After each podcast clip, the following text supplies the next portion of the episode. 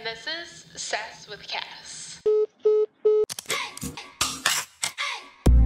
Wait, you've got the wrong number. Wait, Sass, Sass, Sass. Cass. Oh my fucking god. I'm like professionally sorry for that.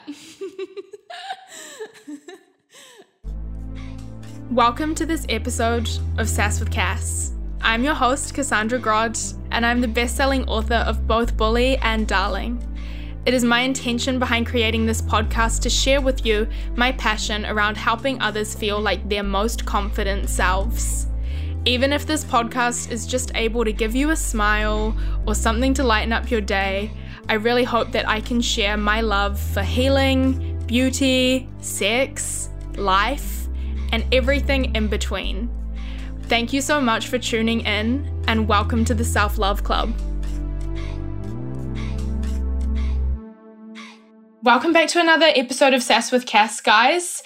As per always, thank you so much for all the awesome feedback on the podcast. We have so many reviews and so many ratings that are keeping the podcast popping up in the charts. So thank you for those. Uh, it's been awesome. Uh, today, I'm really excited. This is actually one, actually, I think it's the most requested podcast episode ever. Uh, so today I welcome to the podcast an incredible light being. She is not only a soul psychologist, yoga instructor, and expert, she's trained in Reiki, human design, meditation. She runs her own workshops. She has a somewhat soul psychology school. She's also my go-to for astrology, which will be a huge chunk of the focus here today. Uh, she's a plethora of information and spiritual talents. And for that reason, I know so many of you will love and connect with her. So, welcoming to Sass with Cass, Hannah. Oh, thank you, Cass. That was such a beautiful intro. I'm very excited to be here. You're just as much of a light, so I'm really, really happy to share with you. oh, thank you. I'm so excited to have you. So, to kick everything off, um, tell us what you're about, where we can find you, your sun, moon, and rising sign, and your human design. Um, so as you said, my name's Hannah. I I'm all about the body mind soul connection in general. Um, that's where my passions have always lay, and I I'm a sun sign Gemini, and my moon and rising sign are both in Cancer. So I'm very airy and watery if we were looking at it through an elemental lens. Um, mm-hmm. And that kind of I guess leads me to this whole spiritual exploration that I've done because a lot of a lot of uh, our astrology can show us where we we maybe need to seek things for balance. And so for me I'm very much in the spiritual space. So my challenges is probably in actually embodying the physical and being here on earth. But I really do like to bring some of that spiritual information to people in a really practical mm. and tangible way. Um, I guess going back, I have um, a background in. I actually studied law and commerce, which I think I heard you did a bit of law study as well, Cass. Is that right? Yes. Yes. Yeah. Yeah. Yeah. Um, so I I studied um, law and commerce, worked corporate for about four years, um, and then actually decided to leave that to pursue more of my passion. Um, I went and worked at a health retreat for about six months. And then I came um, back to Auckland to study psychology and pursue yoga teaching. I've been practicing yoga for about 14 years. And so that's always been wow. there. Um, and then I guess as I was um, studying psychology, I also really explored these spiritual sciences, like you mentioned, the Reiki, the astrology, the human yeah. design. Um, and my understanding of the yoga philosophy really colored my learning experience as I was going through um, my psychology study. And so, all of that is to say, I've I've been able to spot the parallels between um, what is essentially the Western view of psychology, and then also where that meets the Eastern view, and just kind of have formed my own um, view of the world and approach to life, which definitely does blend those body, mind, soul um, mm. connection points. But all, all of the tools that I use are very much steeped in self awareness. And I think that when we have um, self awareness, we have not only acceptance and compassion for ourselves and other people, but we are able to navigate life with a little bit more um, power, essentially, because we can kind of know what the energy is that we're working with um, mm. rather than being kind of at the mercy of it or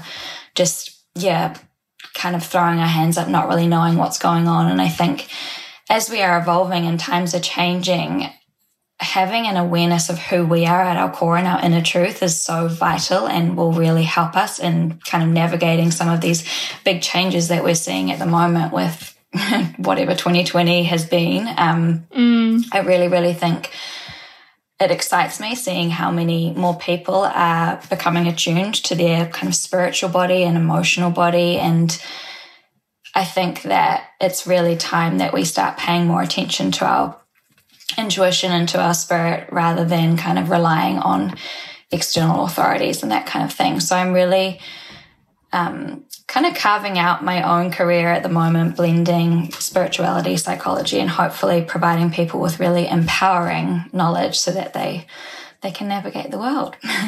I, I absolutely love that. And that that's one thing that in my journey trying to battle anxiety and bulimia uh, at, at the time coming out of my teenage years was just it seemed to be pick one you know pick spiritual pick psychology pick western on a prescription or go to yoga and I struggled because I was a being that like leant more towards the spiritual and I kind of had sort of parents and family who were like, well, you need to be seeing a XYZ psychologist four times a week or whatever.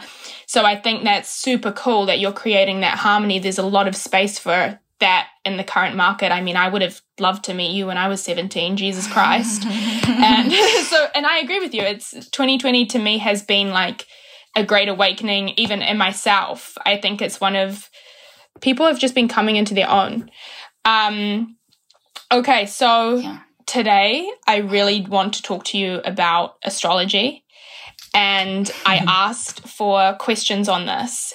The consensus out there, Hannah, is that everybody has no fucking clue what's going on. and I mean, I get it because I've been trying to learn about this stuff for the last few years and you've got your cosmopolitan horoscope, you've got the people on YouTube, you've got your mum's friend that maybe knows a bit, you've got your yoga teacher, and everything kind of draws parallels. So today we're speaking to the listeners who kind of have no clue what's happening. Kick us off. What is a sun, moon, and rising sign? Okay. Um, so yeah, I think that's a really um, crucial part. It's sometimes referred to as the primal triad, but we have our sun sign, which is essentially our inner radiance. It's how we are here to shine in the world, and it's what most people know about. That's what is often coined our star sign, but there are so many other um, parts to a natal chart or to your personal astrology chart. And a mm. rising sign is actually something that some people would have more of a connection to because it's our innate way of presenting to the world. It's our personal identity, sometimes our physical appearance. It's it's what other people perceive of us when we first enter into a space. Mm. Um, and then our moon sign is deeply connected to our emotions and our default patterns. And if we think of the moon, how it has these phases, um, sometimes it's dark, sometimes it's light it's just like our subjective uh, emotional landscape. We go through these phases, and having an mm. understanding of your moon sign can be really, really um, empowering because you just start to understand what your deep needs are. Essentially, our moon signs needs are so informative in how we um, nourish ourselves personally, but also within relationships. So, having an understanding of those three signs are really vital, uh, mm. I believe. And when I found out my moon and rising sign, mm. biggest permission slip. Like I just felt so seen and actually validated in who I was and what I knew deep down rather than um, my sun sign being in Gemini. Yes, I relate mm. to the mental stimulation, need for variety and that kind of thing. But when I found out where it was placed in my chart and all these other layers that get explained when you look into your the whole map of astrology. Um, Yeah, I just felt so seen, and that was really what began my journey in exploring it more and understanding it. So, yeah. Beautiful. So, moon emotion, sun surface level, kind of like I sort of see it as like basic traits. And then rising to me is almost like those that personality, that like charisma and color. And I don't, it's, it's sort of, people say it's like you at a party. Would you agree with that? It's definitely you at a party. It's what it's what you come across as on first impression. Um, Whereas the sun sign is is how you are designed to shine in the world. Um, it's your it's your innate essence, but if you're not expressing your sun sign, something is a little bit off, I'd say. But it would depend on where it's placed in your chart and how that gets expressed, because there's so many ways we can approach that. But yeah, on, on a general, basic level. Oh, that's uh, perfect. yeah.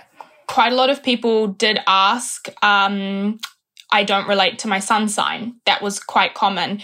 If you had to pick sun, moon, or rising, what would you arguably say is a the best or a good indication of of of what people would relate to the most? Yeah, so it's a layered question, but Mm. I would say moon sign is something that you'd really connect to in terms of that's your deep needs. But if you're not connecting with your sun sign, that could be um, because of its placement. For example, my sun sign is placed in my 12th house, which is a a placement of the unconscious. It's what's not really seen. And so for me, um, that kind of explains why I felt a little bit of a disconnect with the Gemini essence of who I am. Yet the way that I've harnessed that is understood that in the 12th house, that's a place of spirituality. It's the unconscious, it's the unseen. I really express myself basically in retreat or in meditation or through spiritual means. And so actually starting to place these layers on top of one another when you look at signs, houses, planets, sometimes the planets that your sun sign is nearby can be really indicative of how your sun sign is expressed or or not, or how it's hindered and different different ways that the planets are aspecting one another can totally um, change how your relationship is with your sun sign. Um, Oh, such Yeah. beautiful, such beautiful little juicy things. Um, we'll get to houses really soon. A lot of people were just like, "What the heck are houses?" So we're going to go over that for you guys because I only learnt about those fully from Hannah really recently in her astrology um, workshop. Which, by the way, shout out. We will link in the show notes. Uh, because I had no idea what was going on. I was like, who has houses? I have a house. Why are there houses in space? I'm not with it. so we will touch on that. Let's run over the signs for everyone and give yeah. like number one also uh, people are getting thrown off by like the cardinal and fixed placement would you be able to run over that really quickly for people getting confused in that lingo Yeah. Okay. So um, basically, every sign there are twelve. There are twelve zodiac signs. I should just say that off the bat. Twelve houses and twelve zodiac signs. Um, the when I say zodiac sign, I'm referring to the Aries, Taurus, Gemini, all of those signs. Um, and each zodiac sign has a certain element and modality, um, and that's the cardinal fix, the earth, the fire, and so basically we're born into this electromagnetic field and these impressions of the planets basically start to give us our neurodiversity and where we have a lot of fire in our chart let's say um, that would suggest that we are quite instinctive people. There's a lot of emphasis on the self being active if you think of the fire element. Um, it's it's fiery traits. It's off the mark pretty quick outgoing energetic. When we look at earth signs. So um, we have the fire signs, which are Aries, Leo, and Sagittarius. And so these signs um, are very much these instinctive, active, outgoing, fiery signs. Then we move to uh, Earth, and these Earth signs are kind of what you would intuitively pick up about the quality of Earth. It's grounded, it's pragmatic, quite self sufficient. Um, I often talk about the Virgos, Taureans, and um, Capricorns as being sometimes the least inclined to actually delve into spirituality because they are so grounded. Um, that's not to say at all that people with these earth signs aren't into spirituality, but they've got a lot more practicality within within their makeup. Mm. Um, air signs, quite intellectual, very quick, uh, cerebral, logical, sometimes um, sociable. It's that kind of quick moving energy. Mm. Um, the air signs are Gemini, Libra, and Aquarius. And then we have water signs, which are the intuitive, emotional, relational, empathic, sensitive signs. And we've got Cancer, Scorpio, and Pisces. Um, we'll go through the the cardinal, mutable, and fixed. And if you think about a season, we've got the beginning of a season, middle of a season, and end, and that's where the cardinal, fixed, and mutable get associated with. So, beginning of a season, we have a very initiating energy, and those signs are Aries, Cancer, Capricorn, and Libra. All the good um, ones. I'm kidding. Um, it's just me, guys. I'm like half my sign. Um, and I should just like say off the bat, like everyone encompasses every sign in some way, but it's just so expressed true. in different yeah, dosages. Yeah. Um, you're all everything, yeah. You're all everything. That's the human yeah. experience. Um, the fixed signs, if you think of like the middle of a season, it's where things are persistent, they're not really changing. Sometimes these signs can be a little bit more stubborn or fixed in their opinions. Um, mm. The fixed signs are Leo, Aquarius, Taurus, and Scorpio. Um, and then mutable signs a little bit more. If you think of the end of a season, we're moving into the next season, adaptability, a flexibility. And these signs are Sagittarius, Pisces, Gemini, and Virgo. So every zodiac sign has a unique combination of the element and modality. Um, and I guess if we go through the 12 zodiac signs, we can kind of get an idea of how that's um, expressed. Yeah, totally. Um, beautiful. Let's go through them all and say like one to two words, keep it really brief. And if you guys want to learn more in depth, you can do a workshop with Hannah. What's the vibe of each sign? Okay, so the first sign is Aries um, first sign in the zodiac wheel. Aries is that cardinal fire, so it's the initiating spark, usually powerful, brave, direct, assertive type of energy. Um, Taurus is fixed earth, earth, and so these are steady, driven, sensual, um, pretty, trustworthy, patient, bit into aesthetics and taste. Beautiful um, things. Yeah. Um, Gemini, mutable air. Yeah. Adaptable, curious, uh, connect the dots, communicative. So uh, much fun. Great to party with. Love variety. Sometimes people would say like, yeah, two faced. There's always a shadow side of each sign, but we we all get to choose whether we express it in its highest vibration or more mm. of a mm. lower vibration. Um, cancer is cardinal water. water. Um, healing, compassionate, quite emotionally complex, protective, um, usually quite sensitive interiors. Leo, fixed fire, so the um, entertainer, the performer. Uh, there's a lot of warmth, generosity, um, leadership within Leo. Um, Virgo, mutable earth. Um, this is a humble, um, pure energy, usually uh, in in service of other, um, maybe focused on health. Um, They're very clean. Re- ritual. Yeah, yeah. Very clean people. They're very organized. You Virgos, you are. there's there's an organizational quality, yeah, where they're Mm. um, separating the wheat from the chaff. Um, Libra, cardinal air. These people are diplomatic, um, really value beauty and balance. Um, there's a there's a harmony that's always sought by Librans um, and a charm.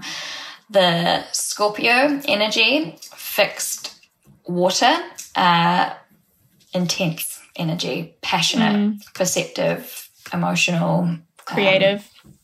yeah, yeah, absolutely. Um, Sagittarius, mutable fire. So think wildfire. They're, they're very expansive, ambitious, um, optimistic, jovial, sometimes quite opinionated. They're the storyteller. Um, Capricorn, cardinal earth. The Capricorn sign is almost considered the CEO of the zodiac. It's the um, there's a lot of leadership energy, ambitious, goal driven, strategic, um, responsible, usually quite mature. Uh, then Aquarian energy is fixed air, really uh, inventive, innovative, humanitarian, friendly, altruistic energy.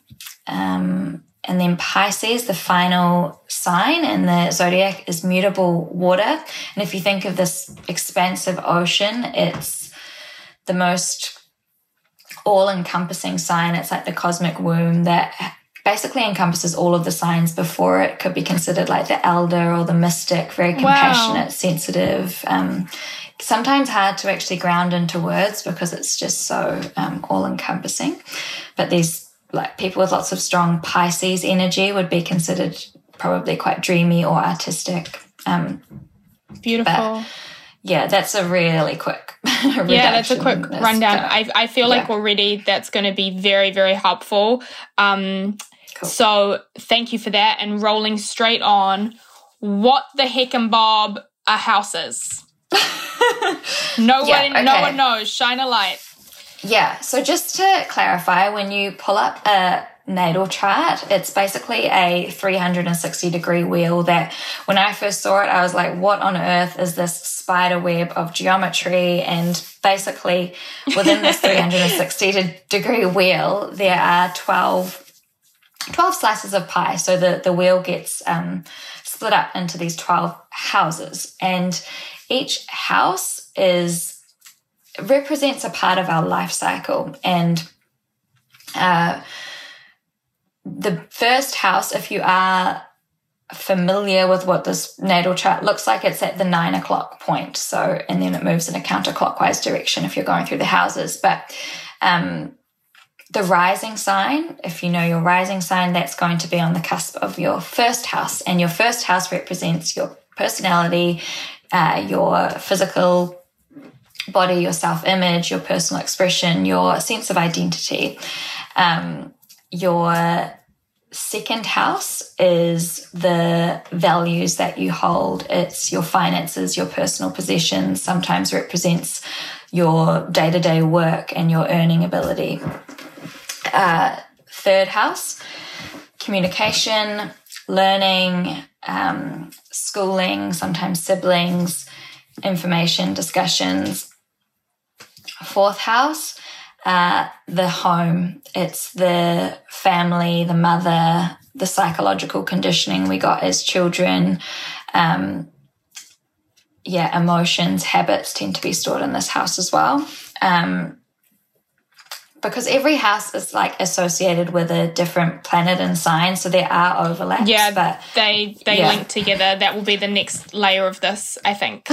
for, for people who do want to explore it, that might be podcast number two or a workshop with Hannah. Mm-hmm. But they like each sign is ruled by a planet. Is they they have their own little happy spot. So like totally. that's that's why certain planets in certain houses or in certain signs can be I don't want to use the word like problematic. They can just have different, very different qualities, and the energy can work very differently, right? yeah, it's just expressed either in a more easeful way or that might present Uh, challenges. yeah. But yeah, Yeah. we're we've all got different. We've all got bad placements, people.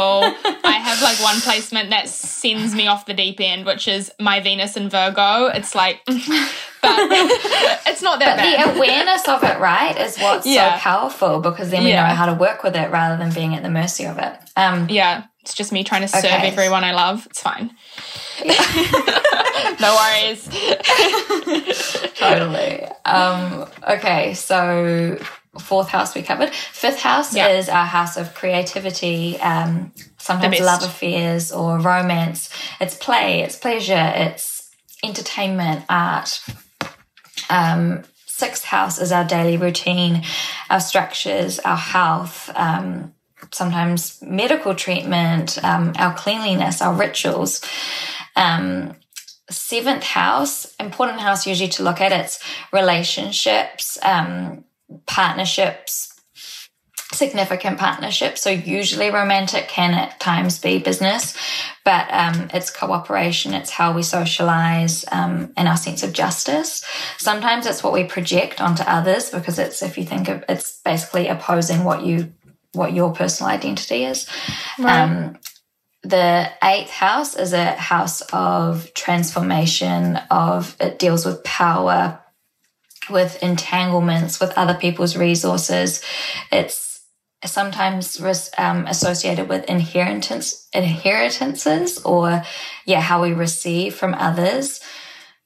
Sexuality there's so much kind of contained in the eighth house. It's very scorpionic. Um, the Ninth house is travel, foreign affairs, uh, higher education, philosophy, spiritual seeking sometimes, um, or spiritual teachers. And then 10th house, uh, career, public persona, reputation, ambition, responsibilities. Sometimes it's the way we were um, conditioned by our father. And on the flip side, the fourth house would be conditioned by our mother. Or, yeah, Wow. it's it's interesting when you look at it. Half my planets are in 10th. Literally, 10th is in Wow. Capricorn, and so many things like um my MC is in Capricorn. Like, it, Mm-hmm. Yeah. it- and that's like the other thing that why it's really important for people to be doing this is, and we'll get more into this later. Your sun sign, your moon sign, your rising sign could all be something, something, something. You might have some really deep rooted energy from another sign coming through. Like I have so much Capricorn energy, but I'm a Libra sun, Scorpio moon, Aries rising, and then like everything else is in Capricorn. Um, Yeah. So it, it's cool to do this because they might have those little like s- you've got little Aha special things all around. Yeah.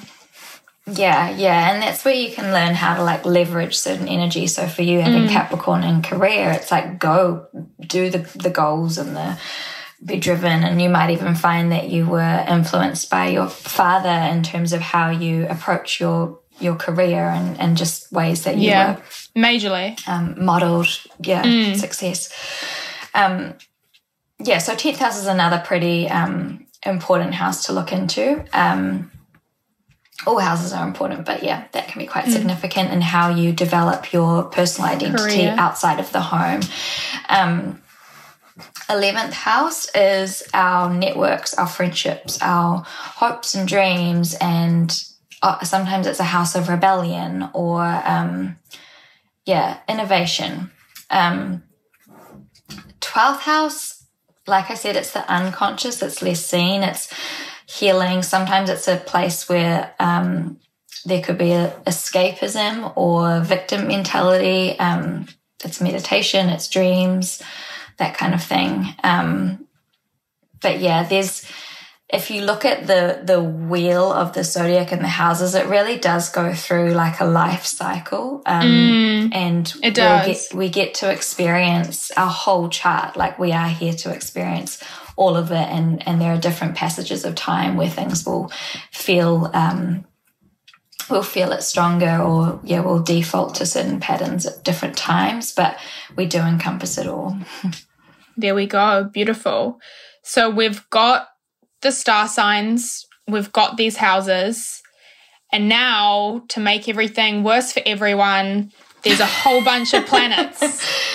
going Yeah. around. And for the longest time, I got really confused because I would read on Instagram like Mars Mm. is square Uranus and and in Sagittarius. And then I was like, oh fuck, if you're a Sagittarius, are you fucked right now? Like, are you like not doing well? Like, are you, is, is, I feel bad for you. But then it's like, no, that, does that impact me? And that was kind of what I was really getting from everyone is like they read the random Instagram posts and they're like, Mars is in retrograde. Uh, is Mars a star sign? So, how do planets translate to this whole thing?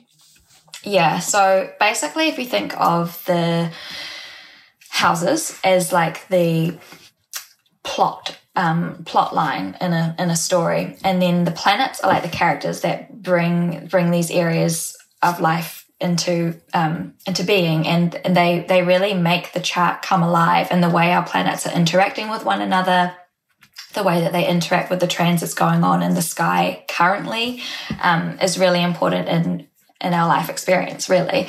And um, when you also look at the relationship between planets in your chart, you might have hard aspects or soft aspects, which when you're talking about things like squares, that can create a little bit of tension. But it's it's understanding that really allows us to to work with energy and that's why understanding your own natal chart is really important and when you're talking about oh my god uh like Sagittarius having a really hard time right now, everyone will um, want to actually look to their chart and where Sagittarius is, what planets are in their um, are in Sagittarius for them, or what house it governs. So um, everyone's influenced, but potentially in a different way. If you do have a lot of planets in Sagittarius, yeah, that that would affect you more. Um, it's just like when people talk about, you know, there's a um, a full moon in, in Virgo, is that only going to affect someone as a Virgo? No, it's going to affect yeah. everyone, but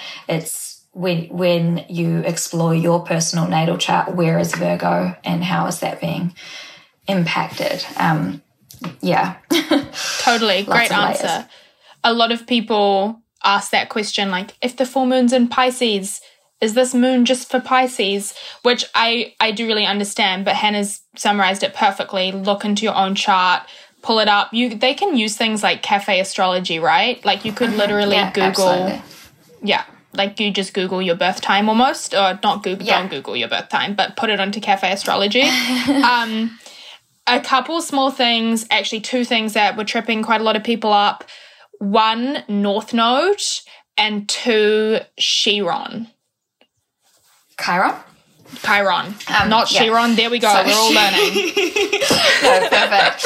Um, so North Node is our North Node's a really cool um, thing to look into. North Node is technically not a planet, but it's um, it's definitely sh- it sh- is shown up um, within a natal chart and.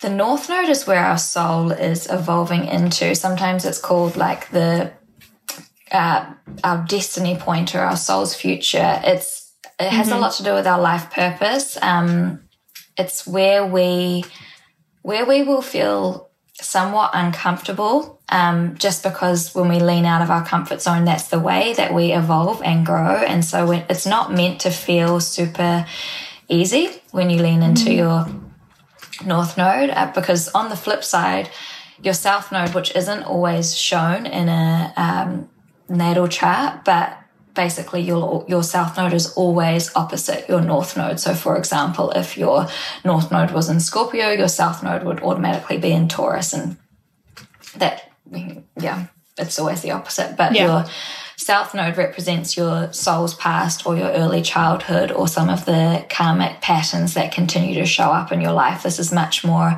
a place of familiarity, it's the comfort zone, but it's that comfort zone that isn't actually that comfortable because you know you need to move out of it. Um, but it's def- there's definitely gifts contained in the South Node. So um, you you nourish others with the gifts of your South Node, but you nourish yourself when you lean into your North Node. Yeah. Um, mm, the Chiron, um, Chiron represents the wounded healer. So um, it's often where we do our deepest healing work. And that's where we can, again, help others through what we learn through healing ourselves. Um, I actually, I think in your chart, Cass, you have your Chiron sandwich pretty close to your sun sign. So that It's would in be Libra. how things are. Yeah, yeah. which is my whole like- life. It's like you Yeah, can give there we go. relationship advice and you can't take it. And I was like, mm, that sounds, yep, that sounds spot on. Wrote two books about it. No good relationships for me. Well, no, but it's, it's, it's it was actually like those two things were actually quite big aha moments for me personally. So Mm-hmm. it's great to encourage people to look into it. Yeah, totally, totally. And like I think your Mercury, which is your planet of communication, is nearby as well. So it all it all makes sense, which is always very validating that we're we're living aligned. It is, yeah. And when the more you kind of look into this stuff and learn about it, the more you kind of learn about yourself. It's, I think people have a perception of astrology, or at least my dad probably does, where it's like, you know, trying to put people into a certain file. It's like, no, it's, it's, it actually really opens up how you can live life for yourself and show up for yourself. Totally. It's so Um, ironic because astrology does, you could view it as something that confines us to these labels, particularly people who aren't um, super versed in astrology and just see it as 12 signs. But yeah, ironically, it actually opens us up to this world of possibility where we learn how we can access different, different parts of who we are in different places and to actually just love up on the parts of us that are there and instead of trying to fight them, A hundred just embrace them. Yeah. um, to jump ship really quickly, give everyone, and I mean, this would probably be another podcast episode, or they can come to your page, I'm sure, which we will link to find out more. But briefly, tell us what human design is. How does this fit into everything? Oh, so human design and astrology are really complementary actually, and they're both based on birth time, date, and location. And that similarly to astrology, human design gives us language about the unconscious aspects of who we are, like and places where we can grow into our lessons, our intuitive gifts. But sometimes I would um, say that the difference would be in that human design offers quite grounded, practical advice around making decisions day to day, um, whereas astrology gives more of a symbolic language um, and focuses a little bit more on the passage of time and how how we evolve. Um, yeah, over time, different themes that show up, but they both really complement one another. They both are charts that they produce charts that always look rather complex and crazy when you first look at them. And I always like to view astrology and human design charts as a visual representation of our potential. And we, we always have free will and we always are participants in these charts and we can activate them however we wish to. So it could be from a place of high vibration or if we were in a more kind of lower um, level of consciousness, we could activate them in a more challenging way, or yeah, we could feel more at the mercy of them. But I do think that we can use both of these tools to really empower us to to know ourselves better and to connect with our truth. Really, I couldn't agree more. And um, for anyone listening who's interested in especially human design, I'd really recommend getting a proper reading because I tried to do my human design myself and it was it actually is really complicated to be honest with you. So I have a lot of respect to for people who learn about human design. Um, it's a complicated thing. So go see Hannah. Um, one of the big themes that came through, which was so funny, was everyone asking about relationships and astrology. So, kind of like, I'm a Cancer, my boyfriend's a Leo, will this work? Will we end up together? Um, and I thought we could kind like honestly, that was 60% of the questions. I was like, wow, are we going to do a full podcast on which star signs align up? How, number one, do you believe in the compatibility of signs? And how would you sort of give some advice for people who are caught up on that? so I am not in the business of writing off any relationship purely based on sign. Um, I agree. especially when it comes to something as basic as the sun sign. So, if your partner's sign was in Cancer and you're in Leo, all that tells me is that you're shining in the world in a different way. And that doesn't mean you can't vibe or learn from one another. Um, and 100%. I think that compatibility is much more steeped in understanding of the other rather than um, being the same as another person. And so, even having an understanding of your, uh, you say your moon sign and your partner's moon sign would be incredibly beneficial to understand one another's love language. But it's not to say, um, that they can't be different, or it's also not to say that there can't be tension. Sometimes tension is what creates the most chemistry and opportunities for growth. True. So, yeah, Good point. It's just um, there are totally uh, energies that do complement one another, but I think that there's diff- yeah differences in what and it depends on what you want out of a relationship um, it's fun to explore because you can notice where you might trigger the other person or how you're best to communicate with another and so that's where astrology is helpful but absolutely not i would never um,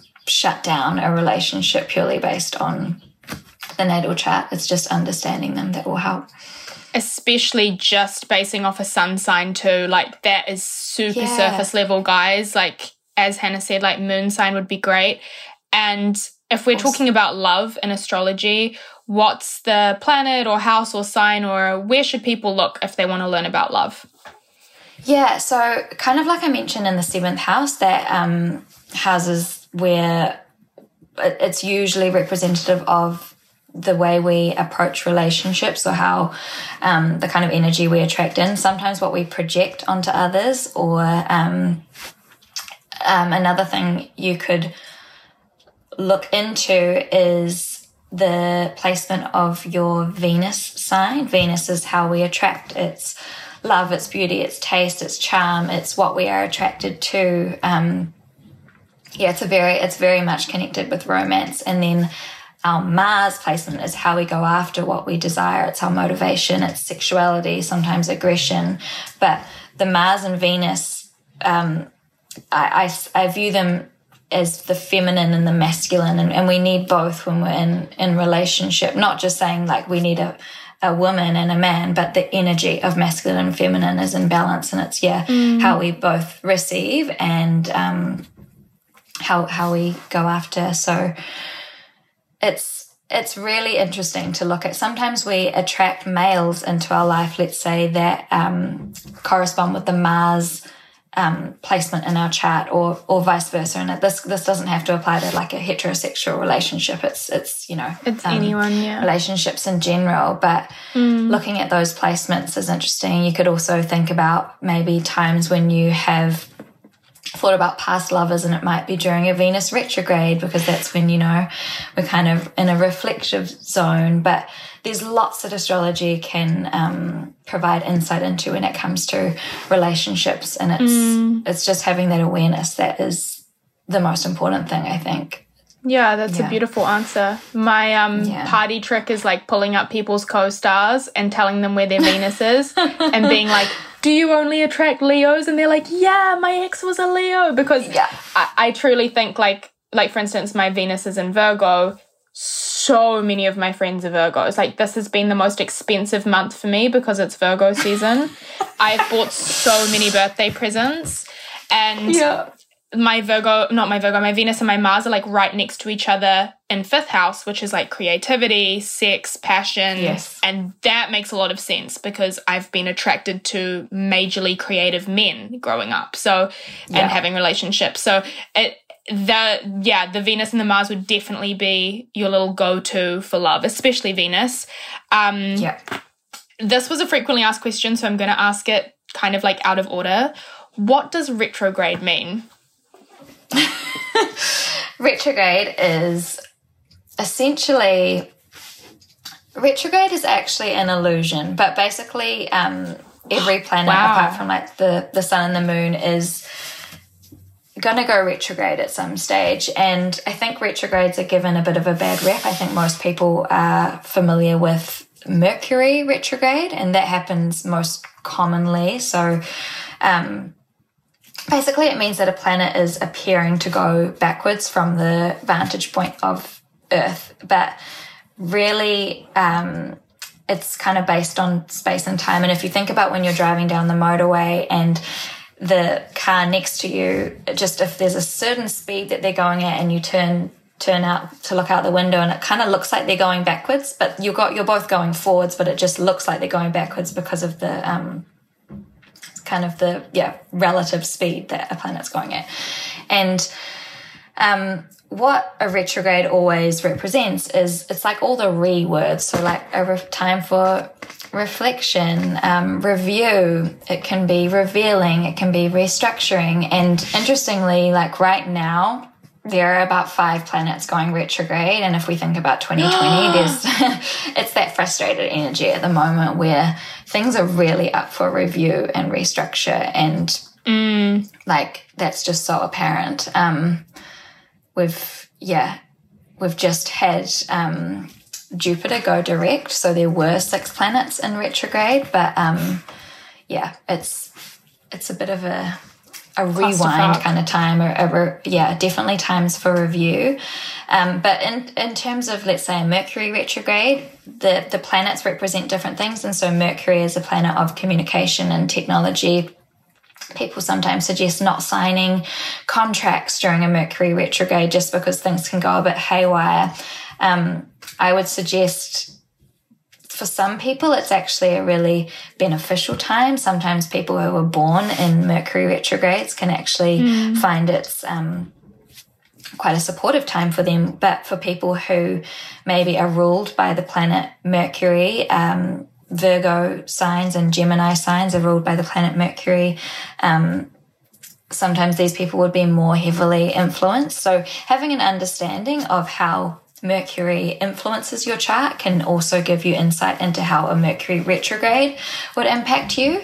Um, But right now, probably something that most people could feel is a is a Mars retrograde in Aries that's going on, and um, Mars, like I said, is the planet of aggression, um, sexuality, drive, motivation. So things are things are heating up um, because it's in Aries for such a long time. It doesn't stop retrograding um, until it stops retrograding in November, and it's and then it remains in Aries till about January. So it's a long time for Mars to be in Aries, and all that means is that things are heating up. Mars is in its home sign. Um, I would suggest thinking about what what is driving you what what are your values what um where can we kind of utilize this sometimes it will show up as anger but how can we actually find healthy outlets for anger whether that's talking to a friend you know maybe screaming in your car or um,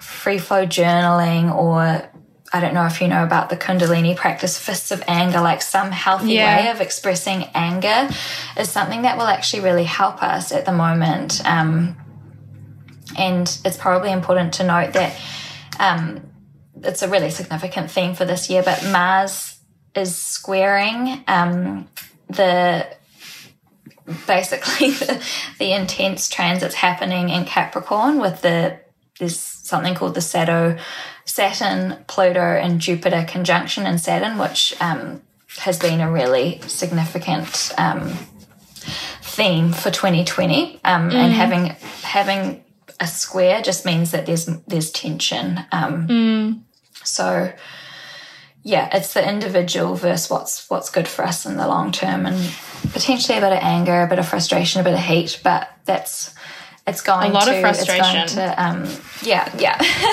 And that's why people feel that kind of energy of like backpedaling this year, right? Totally, yep. And I think that uh, it's necessary because we do need to, um, things are breaking down and day to day it can feel quite hard but behind the scenes there is a there's a crumbling of old structures and it's like i kind of perceive 2020 as the mess that you know there's event after event and when i when you're cleaning up your room um i know you like to clean your room so I do. when, when do. you um when you're cleaning up your room, sometimes it has to get like super messy before it gets tidy, you know, before you reorganize things. And it's like True. we're pulling out the clothes, we're emptying the drawers, we're throwing things around, um, just so that we can actually start to reorganize things in a way that actually serves us long term. And with some of the the planetary shifts that are going on in 2021, it's big change. It's we're setting the stage for next year, really, at the moment. So Holy moly. it's hard, it's heavy, it's It um, is. it's big. It is big. There's a purpose. Yeah, yeah. And I mean, th- to to chan- challenge that back with a big question, Yeah. um, is there a shift planetary wise coming up where is this going to let up? You know what I mean? Is this energy going to shake up? Is anything going to stop going retrograde? Is there something we can sort of look forward to for anyone who feels pretty knocked down by the Mars and Aries placement for this year? Yeah. Um, so there is definitely change, change ahead. Um, in November, we'll see a there's a, a couple of ec- eclipses on November the 30th and then on December the 14th.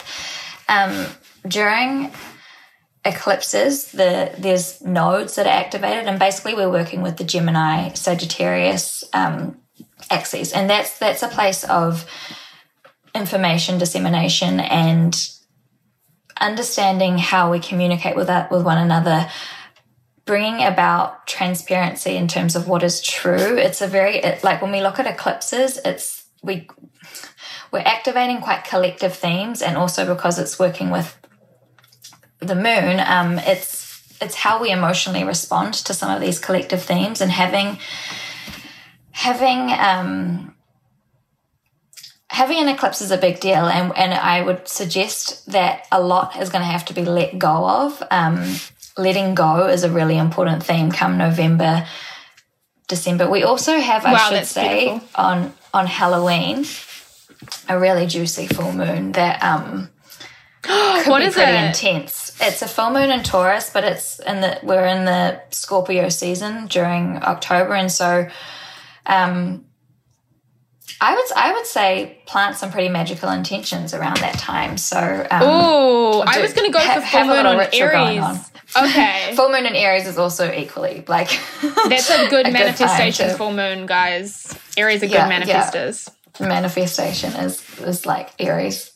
Yeah. um, in a, in a nutshell. But the the thing that's going to then happen on December the twenty first is that Saturn and Jupiter are meeting in Aquarius, and so we've had these planets in Capricorn at the moment. Um, Aquarius is like the sign of revolution, innovation, um, potentially having like Saturn is the disciplinarian, it's a sign of mastery, but Jupiter is the sign of expansion. So they, they, they offer quite different things, but having both of these planets in Aquarius is just like change is is inevitable. Um, the the thing that I would suggest is that we're, even we're moving into this age of Aquarius, which is all about individual sovereignty, finding our inner truth, even things like this, understanding your natal chart or doing something for mm. yourself where you connect to what your role is. It doesn't have to be doesn't have to be that you're perfect. It's just questioning and challenging the old models and really anchoring into who you are at your core. I think that we've had such a heavy reliance on outer authority for so long. And when we look to how our political world is structured, how people and you know, public figures, what what they actually represent, and actually just questioning all of this old BS and starting to recognize that we each have an internal compass that that's so important. Like our psychic capacities are so heightened. Like our literally our prefrontal cortex has grown over the years. We are evolving and we need to start accessing some of this incredible intuition and tapping into our body. Um, i just think that it, there's so much in our dna that that we know to be true and that right now things are conf- there are conflicting values going on and Yeah. it's really really um, promising, I think, to see so many people, especially within the younger generations, are just like way more woke and way more. Um, they're just not putting up with with everything that's you know like holding us back, and I think that uh, political transparency, racial justice, climate protection, um, technology, like how we use data, all of this is going to be up for review and all of it's going to be changing. There's also another, um, I mean, I could go on and on, but there's another square happening um, next year with Uranus and Taurus, which is is all about our value system, and we might even see a whole new kind of economy being born. Um, the way we deal with yeah Wow. currency and value, and just and just our value system in general is so um, so important. But I can really Yeah. feel that. I Yeah. had very strong messaging that what we learn at school was going to be like re um rejigged and shuffled around and the fall of kind of like huge organization. I can just personally have felt that kind of throughout Yeah. this year. It's also really crazy because I have like the biggest meeting of my life on November 14th ever. woo! Yeah, but so that's that's pretty crazy. Wow, um, about my third book. Oh my Uh, goodness! Yeah, and isn't that, that- fascinating that it's the eclipse that's around information and communication and and just there we go. Yeah. This book is meant to be. yeah, for the which next- is really crazy. Uh, that's that's beautiful, and it also just gives people a bit of light and hope coming coming out of this year because it has been a pretty Yeah. heavy year energetically. Oh, absolutely. uh, to, you you fired through a couple very asked questions like eclipses, things like that, which was awesome. Um, one quick question: uh, What is a Saturn return? Oh yeah, so Saturn return. Um, that's that happens when Saturn basically returns to the point that it was in um, during, like when- you were born. So we go through um, these twenty-eight to thirty-year cycles with Saturn, and Saturn is the planet of mastery. It's going to it's going to serve up some pretty tough challenges in order for you to grow. It's the the principle that says you know you're coming to school at seven um, who knows what our new school structures are going to be like in the future Yeah. but it's it's the it's the person who's on your back and it's kind of the stern kind of grandfather planet that isn't letting up and Saturn when it goes through people's when people go through their Saturn return which happens every 28 to 30 years so it's not just at 28 to 30 but also when you're kind of 56 or 84 if you look like it happens in cycles um, you're going to be asked to learn some pretty big lessons and if you look to where it is placed in your um, natal chart that will give you some indication around what the lessons are you're here to learn um, and yeah it's something that does get given a little bit of um, hype around in, astrology and it is a really cool thing to to look into. You usually start feeling it for about it, hap- it happens over the course of about two to three years but there will be um, the most hard hitting lessons will come when it's at the kind of exact degrees that your um, Saturn placement is in your chart. We're coming out of the time with Saturn and Capricorn, and so a lot of the um, generations that have Saturn and Aquarius will be um, will be really learning these lessons about about innovation and how they're going to then lead the next. Because it happens in two to three year cycles, so there's it's a generational um, planet, and we need the these people to kind of guide us as we move into the uh, Aquarian age. There we go. Beautiful answer. Yay. Oh my gosh, I could talk to you about this forever. We're gonna I'm gonna have to bring you There's back. so the people much need to it. explore. Oh, there's so much. We've really just touched the surface, guys, but you absolutely hit the nail on the head, and I know it's really going to help so many. Um, where can we find you?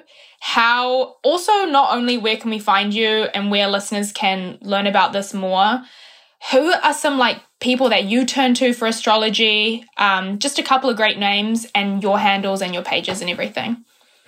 Yeah. So um, my, like my Instagram is Hannah Creer, and I do. Um, yeah, I've got a website, Hannah Soul Psychology, as well. Um, We'll link all of that I do too, share guys. some astrology info there, but other really um, wonderful astrologers I really recommend uh, Jana Roma. Um, she's, yeah, they, they've all got Instagram handles. Danny Beinstein, I think you're familiar with um, Yeah. Danny Beinstein. Um, Renee Sills from Embodied Astrology. Chani Nicholas, um, Danielle Page, Aya Samadi. I could go on and on. Yeah, beautiful. No, those are great. But um, actually, if you want a podcast, there's um, she's really hilarious. Jessica Lanyadoo. She does a um, podcast like weekly with astrological updates. So Oh, cool. um, that's for someone who's like yeah keen to really explore the ins and outs of it on a Okay, cool. There we go. on a weekly basis. But yeah, there's there's so much out there. Um, but those would be my my faves at the moment. So I'll get those exact handles off Hannah for you guys because I appreciate the feedback that, as I kind of said earlier, you might be following a bunch of different type of characters on Instagram, certain people popping up on YouTube, even like myself, like I'm just learning about this, so I'm going to make mistakes and like interpret. Astrology is a personal interpretation in a lot of ways. So you're, you're coming up against a whole bunch of opinions. So people who they seem to kind of say to me like i want to learn more about this but i don't know who to trust or where to start which was a really huge reason why i'm so honored to have you on the podcast because you when you speak you can just tell you're just connected to the source you know what's up. So it was an absolute pleasure. Thank you so much for coming on sass with cass. It was loads of fun. I'm sure you're going to get everyone hitting you up now. fun. Thank you, Cass. You're such a light and inspiration. oh, thank you. I appreciate it. And guys, as you know, per usual, my name's Cassandra Grod. I've been your host. You can find me at Cassandra Grod at Quotes with Cass, www.cassandragrod.com slash shop to buy my books. Otherwise, we will be back in a fortnight, two weeks. Have a good day, guys. Bye. Bye.